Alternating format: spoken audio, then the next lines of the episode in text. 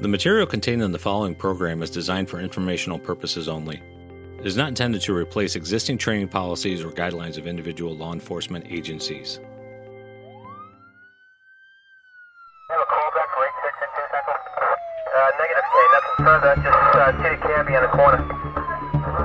This is Stuff You Never Ever Learned at the Academy from In the Line of Duty. Hello, I'm Ron Barber. I'm calling this Stuff You Never Ever Learned at the Academy because that's what this podcast is all about.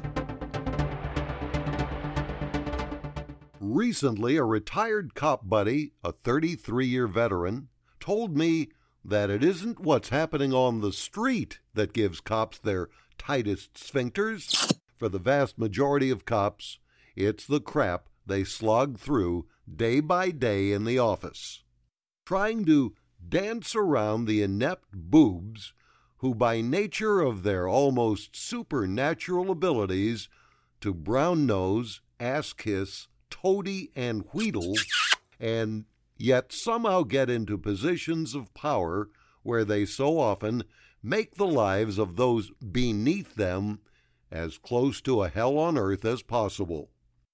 You know exactly what I'm talking about. As a much younger fellow, I used to get fired so often that I became affectionately known as the Human Torch to friends and colleagues. You're fired! No, it wasn't because I lacked talent and gifts.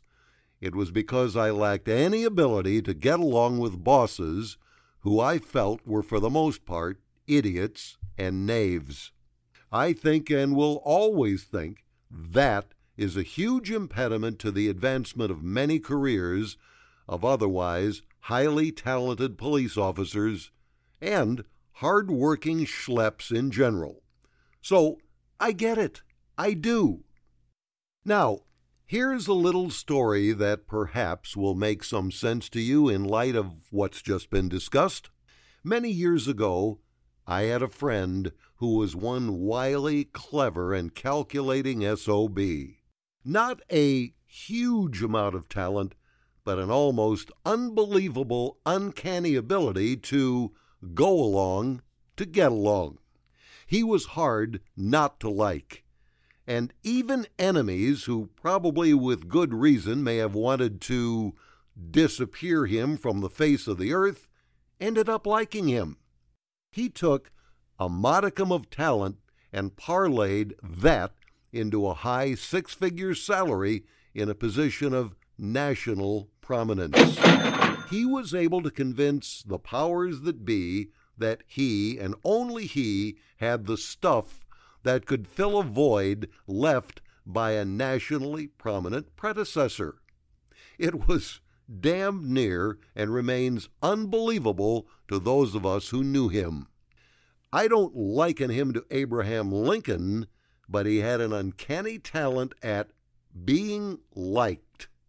On one occasion, he told me that he could look a person straight in the eye whom he hated, and that that person would go away thinking he was one of the nicest guys he'd ever met. I know that was no bull jive because on many an occasion I saw him do it. He'd never lose it with those he didn't like. Later, when they were gone, he'd usually just laugh at what would make many of us erupt in fury and order another Merlot. What do you think? Could you do the same thing if it meant going along to getting along, and might conceivably make your life on the job just a bit more tolerable? Remember, it was Lincoln who said, "Keep your friends close and your enemies closer." Hell, yes, it may go against every fiber of your being, but if it's for the greater good, your greater good, could you make someone whose guts you hated walk away thinking, "Hey, that is a really good guy"? And could you then take that to your bank perhaps making many, many deposits you could never have made otherwise.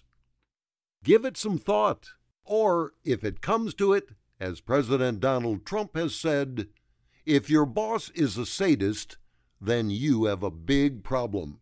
In that case, fire your boss and get a new job. Visit us online at line of duty dot com. Go to our store link for all your video training needs. line of duty dot com. Click on the store. That's stuff you never ever learned at the Academy from In the Line of Duty. I'm Ron Barber.